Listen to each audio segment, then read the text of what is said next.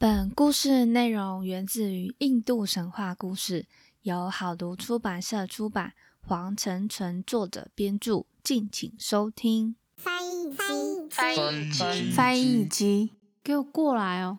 说神话，这里是翻译机说神话。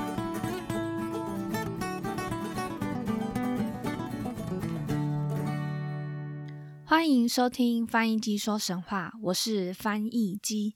第五季，我们来到了也是挺神秘的印度神话 India。不晓得大家脑中会有什么画面呢？我的话就是黄沙漫漫啊，市场有很多养蛇人，而每个神话故事的开头，我们就要从起源开始。这一季当然一开始也不例外，前面呢也会稍微带一下印度的部分，那就让我们一起来听翻译机说这神秘又美丽的印度吧。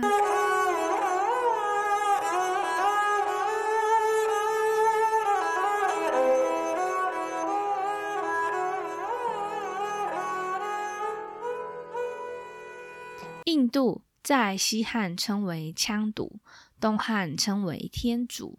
印度人呢，则自称自己为婆罗多，但是经过长久演化而形成我们今天所说的印度。世界上的古文明都会在河流旁边，而印度就是大家熟知的印度河。我们会快速的带过一下印度的历史。公元前两千五百年出现了印度河文明，到了公元前两千年突然衰弱。直到公元前一千五百年，雅利安人入侵，分别占领印度河和恒河流域，创造吠陀文化，也为了区别本地的土著跟雅利安人而建立起种姓制度。等等呢，会来介绍种姓制度。到了公元前三世纪，孔雀王朝统一大部分的印度半岛之后，伟大的阿育王死后，印度进入了长期的列国时代，就像中国那时候的春秋战国时候，有许多小国家呢各自统治，同时各种的宗教，包含佛教和印度教，也都在这段时期开始兴起。公元八世纪，阿拉伯帝国入侵印度，引进了伊斯兰文化。后来又被突厥人入侵，建立王国。从十三世纪开始，印度历史有了较确切的记录。王国衰败后，又进入了列国时代。直到十五世纪末，欧洲人才开始到印度这里开辟殖民地。葡萄牙、荷兰、英国和法国等等都有来抢过，不过英国还是占领的时间比较长。时间的流逝逐渐过去，来到了一九二零年，甘地获得领导权，并展开了印度独立的不合作运动，一直到第二次世界大战，英国才准许印度独立，一直到现在，中间当然也有发生许多事啊。但因为我不是历史老师，所以我就不再多加介绍一下有关历史的部分。而印度呢，它现在呢是一个联邦共和国，面积是排在世界第七，是亚洲面积第二大的国家。人口数量统计到二零二二年一月，印度拥有十四亿一百万人口，排在世界第二，而第一大概就是中国啦。中国大概是十四亿一千两百六十万人，人口都是超多的。印度境内呢，民族和种类也是相当的多，他们相当多的也分散到世界各地。像是我知道香港还有新加坡就还蛮多印度人的。宗教部分呢，以印度教占大多数，官方语言则以英文和印度语为主。接下来呢，就要跟大家介绍一下种姓制度。印度的种姓制度将社会阶层分成四个，分别是婆罗门、刹帝利、吠舍以及首陀罗。婆罗门就是最高的地位，像是教师、学者。古时候的祭司也是在这个阶层。刹帝利呢，是战士跟贵族，职责是统治国家和作战。吠舍是农民、商人、手工艺人，属于老者阶层。而最后一个首陀罗，也就是劳务者。除了这四个以外呢，还有一个分类是属于不可接触的种姓类别，在印度社会中毫无地位可言，都是从事最卑贱的工作。而除了印度之外呢，我查了资料，发现有还蛮多国家也都有种姓制度的。故事的结尾呢，会再跟大家分享。接下来我们就要进入正题喽。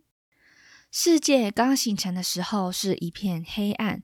后来有个最高灵魂出现了，他驱逐黑暗，并具有一切力量。他有着创造世界万物的愿望，只要通过禅思，就能够创造万物。首先呢，这个最高灵魂就从自身先创造出水，他又把自己的种子投入水中，使种子呢变成一颗金卵。而这个最高灵魂呢，就是宇宙之王梵天。梵天呢，就将这个精卵一分为二，他用一半造天，一半造地，并造出天地界的空界，造出八个方位和水的永恒所在地海洋，又创造出宇宙间万物。他分别为万物判定了各神的名称及行为规则。他创造出一群天神，还有以其行为为特征、有气息的生物。他还为这些有气息的生命创造了祭祀。为了使这些祭祀成功呢，他从火神、风神、太阳神那里挤出三部祭祀用的经典，像是离聚吠陀、叶柔吠陀和沙摩吠陀。他也创造了时间、日月星辰、江河湖海和高山平原，使得世间万物都有一定的规则。于是宇宙就形成了。梵天发现这整个世界中除了自己，再也没有其他生物，他感到非常的孤独寂寞。于是他就生出了六个儿子，也就是六个伟大的造物主。老大叫做摩里直，他是从梵天的心灵所生出来的。而这个摩里直呢，他也生了一个儿子，就是著名的仙人迦叶坡。他创造了天神、妖魔、人类、禽兽以及三界间的所有生物，都是这个迦叶坡所创造的。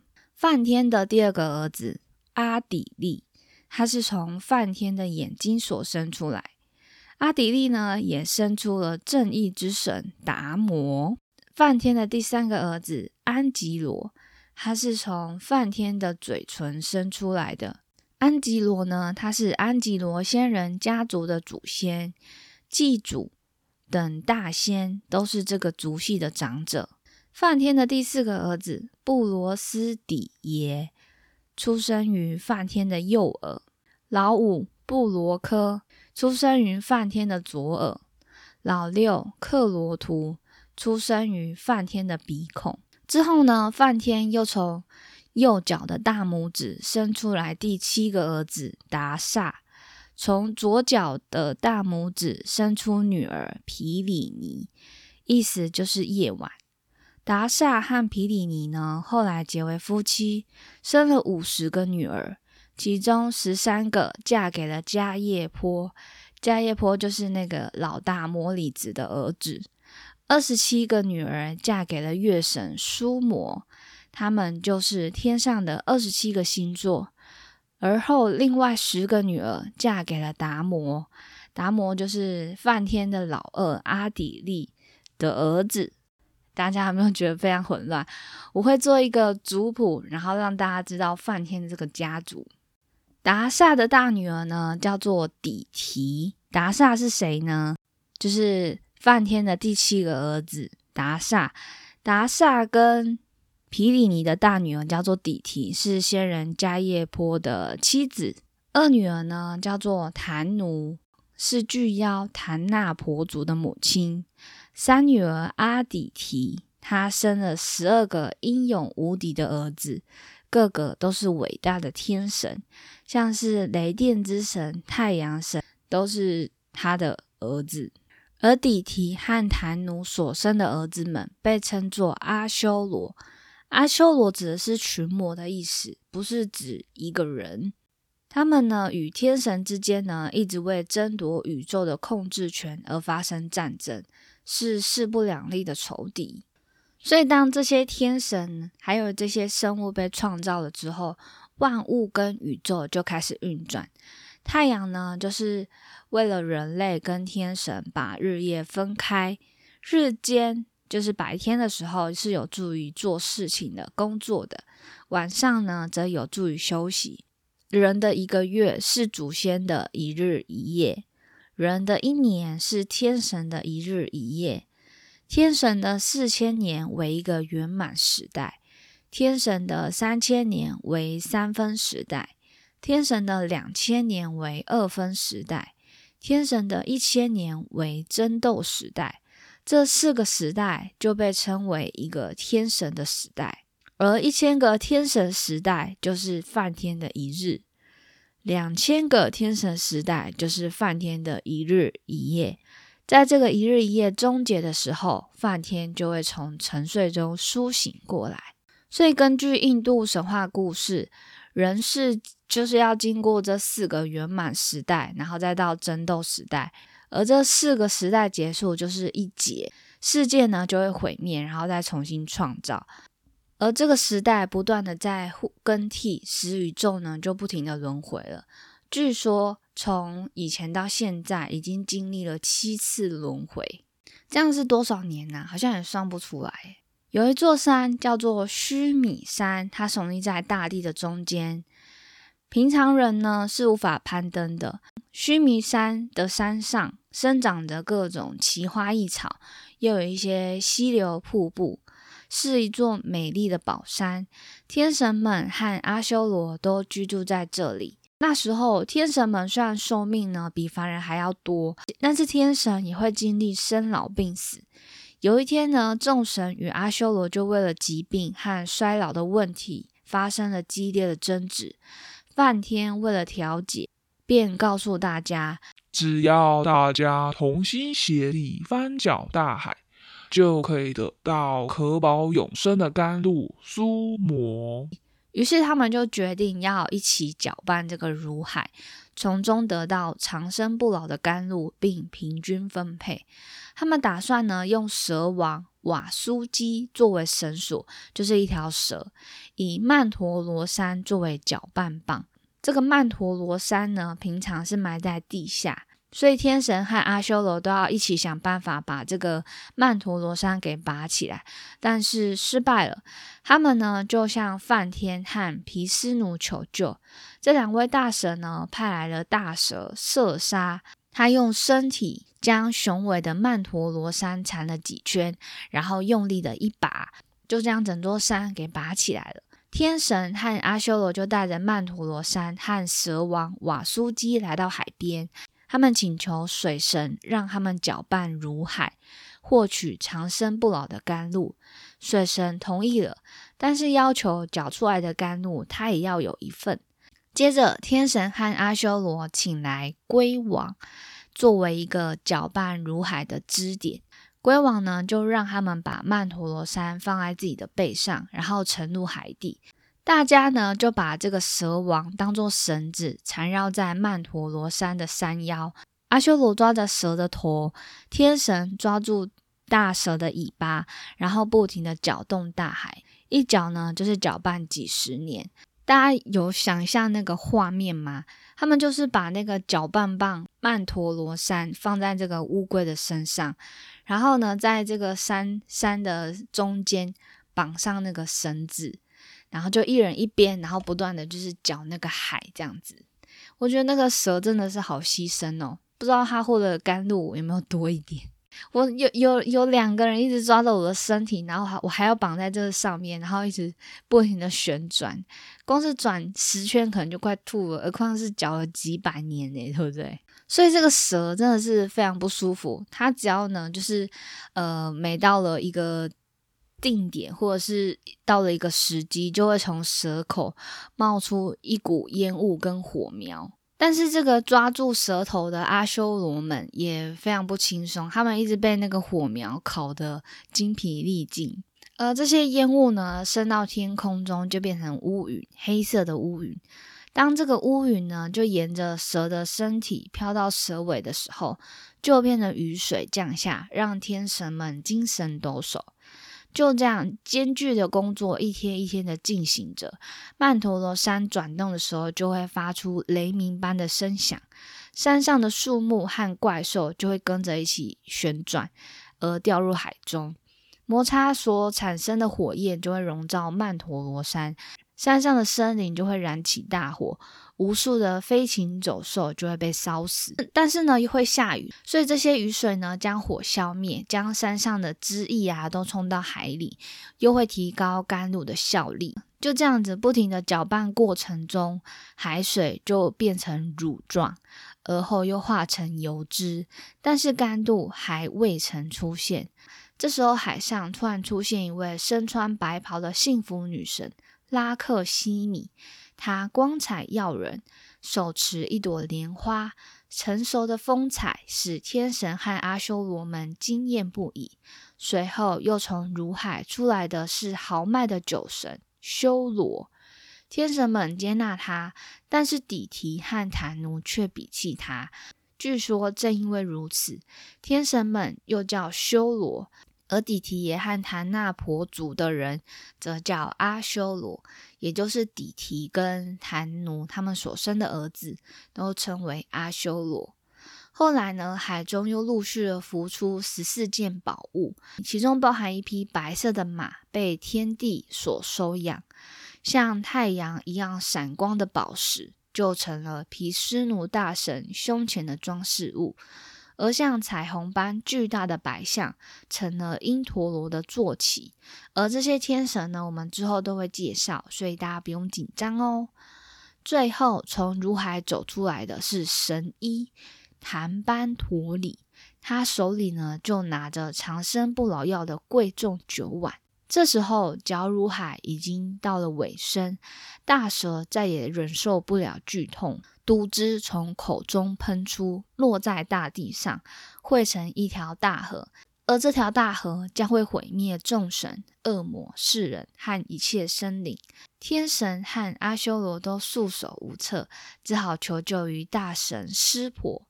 湿婆为了拯救世间众生，硬生生的将毒汁吞入腹中。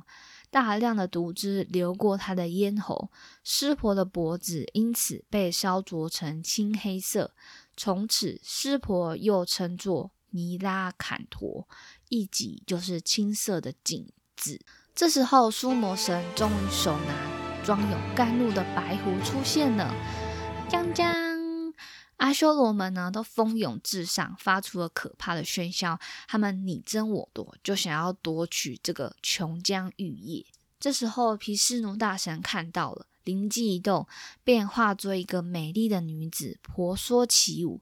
好色的阿修罗见了美女，一个个都目眩神迷，而天神也就趁机夺得苏摩甘露。一饮而尽，成为不死之神。当天神呢，就喝着这些甘露时，一个叫做罗喉的阿修罗就混在天神中间，悄悄的偷喝甘露。太阳神和月亮神发现后，就禀告这个毗湿奴。毗湿奴大怒，当即呢，用手中的神盘砍下罗喉的脑袋。但是他已经喝了甘露啦，所以这个罗喉的头呢，就。有了不死之身，后来呢，他飞上天空，但从此恨极了太阳和月亮，经常追逐着他们，以报揭发之仇。有时候呢，他会抓住太阳或是月亮，抓起来就拿来咬。这个就是日食跟月食的由来。而罗喉的尾巴有时候也以彗星的形式出现在空中。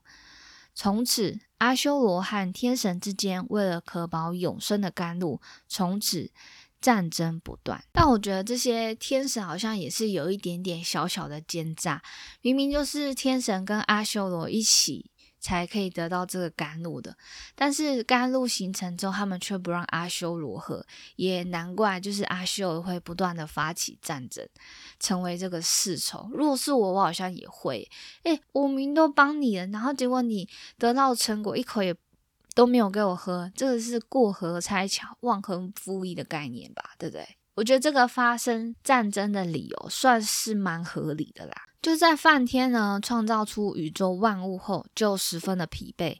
他把宇宙的统治权交给了后代天神和阿修罗们，自己就来到一棵桑树下休息。而其实阿修罗呢是天神的兄长，拥有强大的军队和无穷的法力，他们能千变万化、随意隐形，还拥有数不清的金银财宝。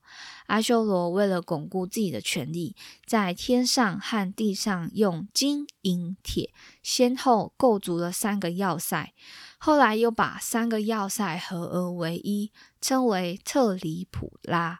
他任命梵天的第八个儿子克利觉之子乌沙纳斯为阿修罗的最高祭司和导师。乌沙纳斯聪明绝顶，他也熟悉一切魔法的诀窍，自己成为太白仙人。而天神的王是阿底提的第七个儿子。雷电之神因陀罗，导师则是安吉罗的大儿子祭主，祭主呢又是木星之主。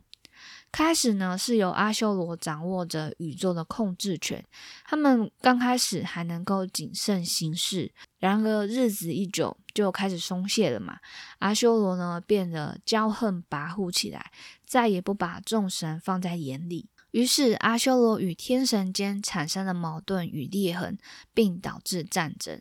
双方激烈的战斗，可怕的声音搅动了无边的大海，大地发出哀鸣，广阔的天空站立叫苦。黑色的地狱浑身发抖，这一场战争差一点把宇宙给毁掉。而大大小小的战争呢，其实进行了几千年，但始终无法分出胜负。就在纠缠不清的时候，天神在国王因陀罗的率领下。在一次次大会战，消灭了无数的阿修罗，而湿婆就是梵天愤怒的产物，进一步打击了阿修罗，摧毁了阿修罗的老巢，所以阿修罗群魔四处遁逃，他们逃往深海、地狱、山巅，他们的战争其实还是仍然持续着。梵天应该是觉得说，诶，老子在睡觉，你们一直。大大小小的站在一直吵醒我，看来老虎不发威，把我当病猫了。对，然后就生气，就产生了湿婆。之后湿婆呢就打击他们阿修罗，所以湿婆才那么有名。而湿婆呢，就是也在女武神中有出现过。之后呢，可以跟大家介绍，在神话故事中，其实宙斯他们呢也都是跟妻子。呃，有了小孩之后，然后才会生出这些天神。而在梵天当中，他是呃自己，然后产出了天神，并没有就是妻子的部分。而在这个阶段呢，我们就是要来讲到梵天的妻子，作为一个至高无上的创造者，梵天是宇宙的构造者和世界的守护者。但有时候他也需要有人分担他的一些快乐跟忧伤，于是他也用自己的身体的一部分创造出一个女性，取名叫做沙维德利。沙维德利貌美惊人，让梵天爱上了她。梵天呢，他每天都一直一直一直盯着沙维德利看，而这个女生呢，一直被男人的炙热的眼光看了。很不安，一直满脸羞红呢，想要躲避他的视线。但是不论呢，他躲到梵天的右边、左边或者是背后，梵天都会在每一个方向长出一颗新的头。最后，他升上天空，但那里又出现第五个头，一直在注视着他。所以后来受不了，沙维德利后来就正式成为梵天的妻子，也是第一个女神。她创造出了科学与艺术，用自己的乳汁哺育他们。他和梵天一起接受天神们的朝拜，并且是仙人和虔诚信徒的庇护者。然而，他们也是有吵架的时候。有一天呢，梵天召集所有神祇，举行隆重的祭典。所有天神和女神都齐聚一堂，场面十分的壮观。等准备好了之后呢，大家却发现沙维德利还没有出现。梵天对于妻子的无礼十分恼怒，便派了一名祭司去催促。而这位祭司呢，就来到沙维德利的房间，却看见他还在慢吞吞的梳妆打扮。对于祭司的催促，沙维德利不以为然。他轻描淡写的说：“我还没有准备好呢，这样盛大的典礼，不精心打扮一下怎么行呢？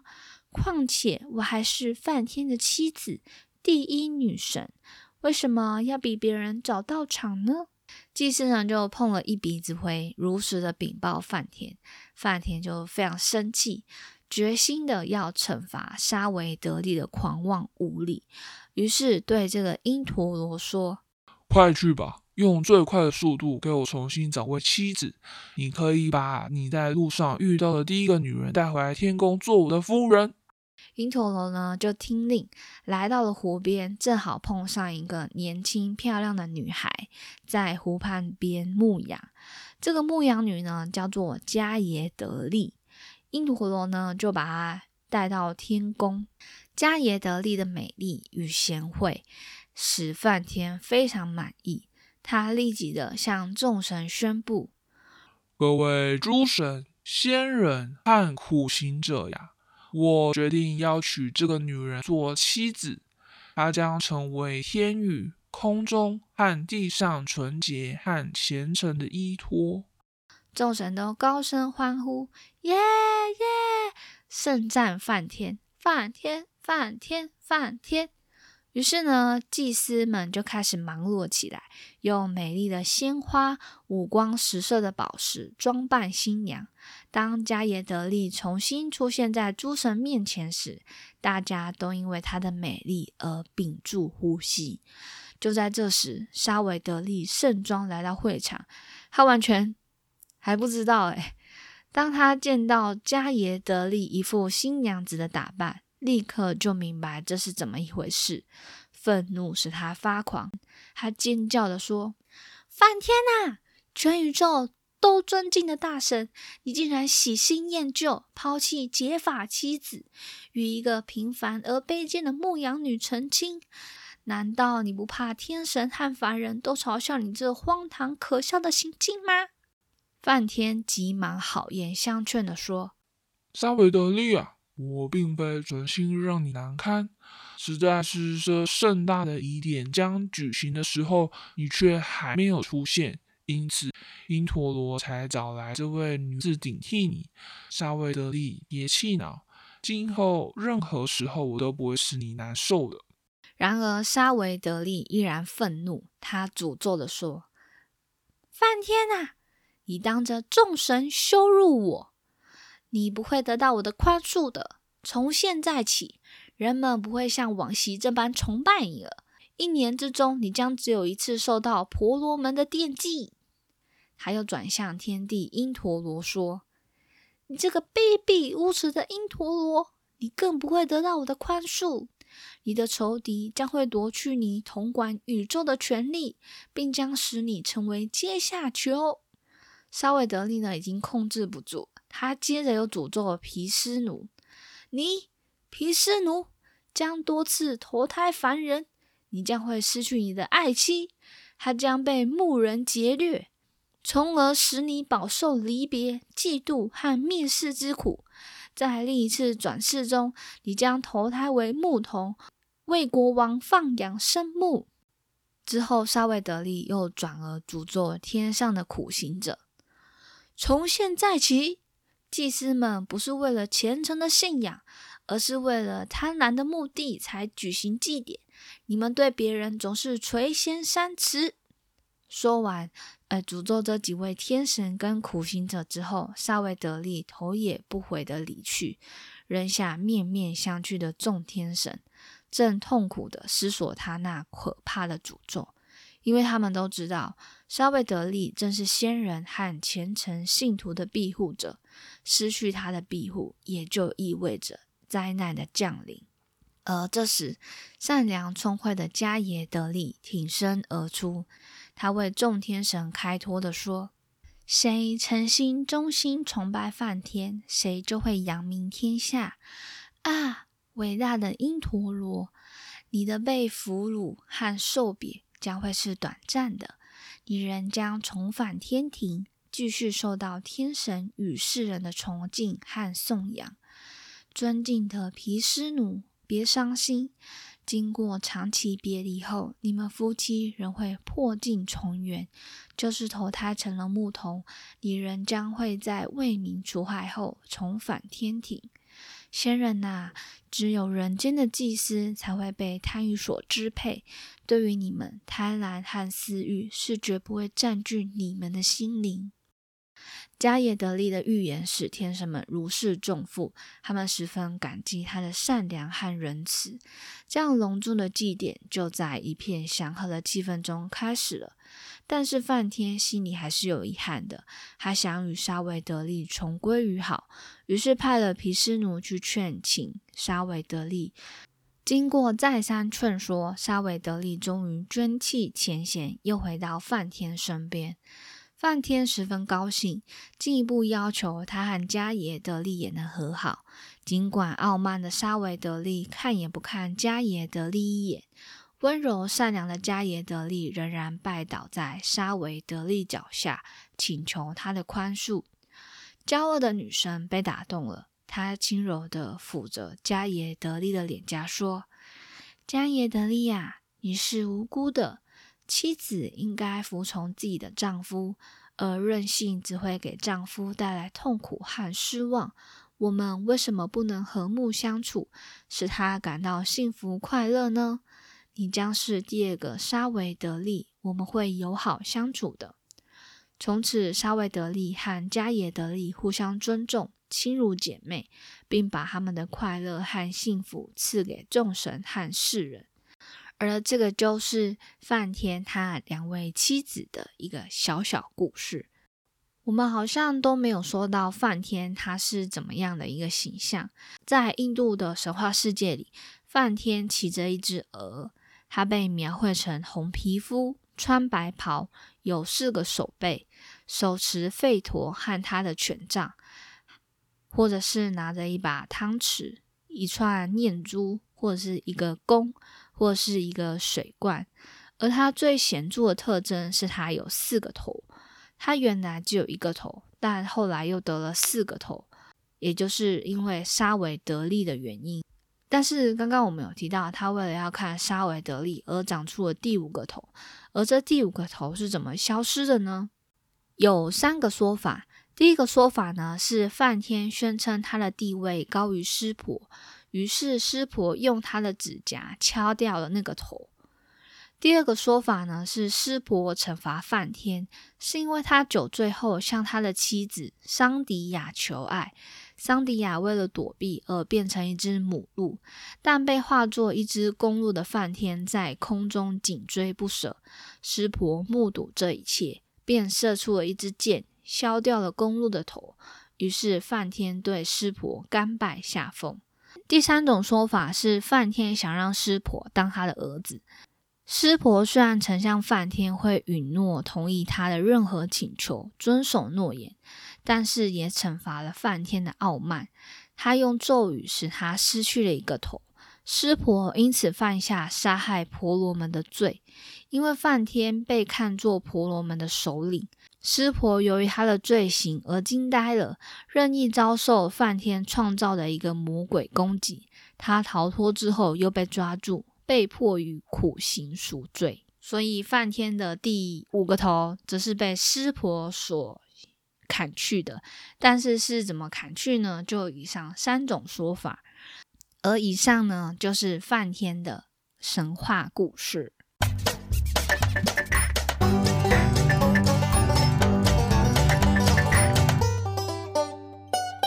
刚才我们有说到，印度的种姓制度非常有名，在其他国家其实也有种姓制度的产生。第一个就是尼泊尔，尼泊尔呢，它跟印度其实是属于一个文化圈，它本身受到印度教跟佛教都有严重的影响，所以其实跟印度的种姓制度呢是蛮相似的。呃，他们的武士种姓也就是切特里。是人口最多的，他们也是分作四个，就是婆罗门、刹帝利、吠舍跟首陀罗。但是他们因为尼泊尔语的一些音变，所以呢，名称当然就是跟印度的不同。像是他们尼泊尔呢，就是说婆罗门，然后刹帝利就会说成是切特里或者是塔库里，吠舍跟首陀罗好像都不没有变。他们之后有一个王国，把这四个呢又再分为六十四的种姓，但是，嗯，现在尼泊尔它种姓制度仍然有存在。虽然说他们有通过一项法律，就是对贱民的种姓歧视是非法的，但是这些歧视其实还是有延续到现在。那由于受到一些西方文化跟教育的影响，种姓制度再也没有那么僵化。在过去的尼泊尔，当婆罗门和切特里，也就是刹帝利，在路上遇到首陀罗的话，他们就会回家洗澡。但是现在有些人呢，就只是把水洒在他们身上，有的呢，甚至不会很在意这样子。而过去呢，在婆罗门的这个阶层上，是呃不允许死刑的，就是被赋予就是一种地位这样子。但是现在法律上呢，都一视同仁，教育呢也会免费开放给所有的种姓，但是仍有一部分呢，就是一些社交上的歧视。就是多多少少这些歧视其实还有在的，还有种姓制度的一个国家就是巴基斯坦。其实巴基斯坦本来也是属于印度的一个部分，但是受到伊斯兰教的影响，种姓制度的影响力比印度就是弱化了许多。但与其他伊斯兰教的国家相比，巴基斯坦呢是所有伊斯兰教国家中最严重的种姓制度国家。某些地区宗教、历史、社会、文化因素确定了当地穆斯林社会的一个互相通婚的一个范围。所以一般来说，就是宗教、教派、种族、家族这些因素啊，就是会趋向于呃同种性的人通婚这样子，这个就是形成了一种像家族的一般的社会结构。所以呢，他们其实也有许多教派，嗯，跟种族这样子。而再来呢，还有一个国家叫做斯里兰卡，它也是受到印度的影响，种姓制度在整个封建时期都十分盛行。他们现在斯里兰卡的是有总统的，那总统之前呢，斯里兰卡是君主制的。在君主制的时候呢，都还是有种姓制度的存在，而到了君主时代结束之后，种姓制度呢也跟着就消失了。再来是印度尼西亚，也是因为印度的影响，种姓制度呢影响了整个东南亚的国家。他们的种姓制度是因为有一篇欧洲的文献对于巴厘岛的。种姓结构有所记载，他们认为就是结构呢是有三个不同的分类，就是三生是贵族，二生是平民，还有一生是贱民。我不知道他现在有没有维基百科上面就是没有写说现在是否还有。巴黎人的种姓制度跟印度的种姓差不多，就是大概有分四个这样子。而在巴厘岛，它人口最多的是首陀罗，大概有九十三趴都是首陀罗农民的部分。再来，印度种姓制度除了影响东南亚国家之外，其实有影响到中东的部分。他们主要是影响到中东的一种独特呃独特的宗教，叫做雅兹迪教。雅兹迪教徒可以说是一个主教的群体，他们呢是属于库德人的一个部分，而目前呢，大量的雅兹迪人正受到恐怖主义极端分子武装团体雅斯兰国以宗教的名义进行屠杀跟迫害。他们主要呢是居住在伊拉克，少数呢也有分布在亚美尼亚、德国、俄罗斯。等地方，而他们呢，主要是有三个种姓，第一个是穆里德、谢赫和皮尔，只能在其种姓内部互相结婚。另外，他们呢也有远到非洲，有一些学者呢报告，称他们在非洲发现的种姓社会制度，像是奈及利亚的努佩人、东非的贝尼阿美尔人、苏丹的提拉人，在这些部分跟人种，其实也都有种姓制度的产生。而另外，在冈比亚、加纳、几内亚、象牙海岸、赖比瑞亚、塞内加尔、狮子山七个国家，曼德也都有着通过人种区分的一些社会阶级的系统。所以，其实非洲感觉好像有这些种姓制度更多。也门也有着世袭的种姓，是非裔的阿哈丹。长期呢被用来当做是清洁工人。也门的人口大概有两千两百万，其中大概有三百五十万人是在这个种姓上。再来还有马达加斯加，马达加斯加的中央高地伊莫里纳王国，他们呢将人民分为贵族、平民、农奴三个等级，职业是世袭的，互相不同婚。而其实法国也有，在几个世纪以来呢，大家都认为，就是在法国的西部和西班牙的北部，卡格特是次等的种姓，不可以接触。虽然他们呢，和其他人一样，都有着同样的肤色、同样的信仰，但是他们在教堂的时候，都必须要用分开的大门进出，还有使用分隔开的容器喝水。不过，这个是中世纪的。欧洲啦，而其实在中国的部分，属于蒙古帝国，还有元代也有实施四等人制，将人民分成四个等级，也就是蒙古人、色目人、汉人跟南人。这个呢，好像在历史课本有学过。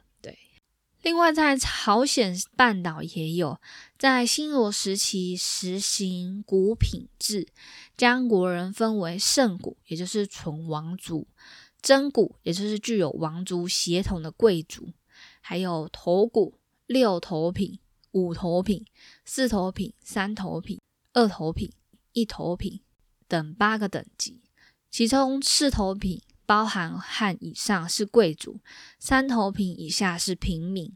这跟我们那个中国的不太一样，一品就是最高嘛，王族下来就是一品，然后再来就是二品、三品、四品。然后朝鲜呢，他们是六品是呃六头是最高，六头品是最高，然后一头品是最低的。那他们的古品呢是世袭，他们可以通婚啦。但是呢，如果说父母是相同的古品，子女就会继承父母的古品；但是如果父母古品不同，子女呢就会继承比较低的那一方的古品。那另外呢，在泰国资料上是说，现代泰国及人民有实行四等人制。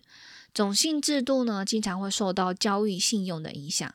通常呢，就是指种族背景的分配。他们将人民分成四个等级，而资产阶级呢，就是指在潮州、闽南、客家、海南后裔的泰国人是在这个阶级，而喽啰阶级是在广府、福州后裔的泰国人。或者是呃葡萄牙裔泰国人啊、印度裔泰国人啊等等，就是在这个阶级。而工人阶级就是嗯，通常只在传统的泰国人，像是孟裔啊、越南裔啊等等。少数民族通常指的是譬如说山地部落，或是外籍父亲及祖父的人。而美国当然就不用说了，就是很明显的，就是美国的黑人跟白人。之间的历史关系呢，也是有许多像是类似种姓制度的一个特征，这样子。好，那以上就是帮大家整理了还有种姓制度的一些国家。那不晓得印度神话故事的开关，大家有没有觉得非常的有趣呢？我觉得印度真的是一个很神秘的一个国度，像是我刚刚在这样子讲的时候，我有印象的就是湿婆、毗湿奴、因陀罗。跟梵天，其他的呢？诶，连听都没听过呀。所以大家呢可以就是持续的锁定有关于印度神话的一些介绍，后面还会有许多天神的故事。而星期六的部分呢，就会简单的叙述一下小故事的部分，所以大家也别忘了要一起收听哦。那欢迎许多听众朋友们介绍给身边的周遭朋友们，有一个说神话故事的一个平台，那也可以到 Instagram 或是 Facebook 搜寻翻译机说神话，也都可以找得到我。而起源最重要的族谱我也分享在网络上，所以大家一定要去找，这样子大家才不会混乱，可以边听边看。哦，我说的这个人到底是谁？他名字怎么写哦？他是谁的儿子？人名太多，人名一多起来就很容易搞混。那我们下一次再一起听翻译机说神话，拜拜。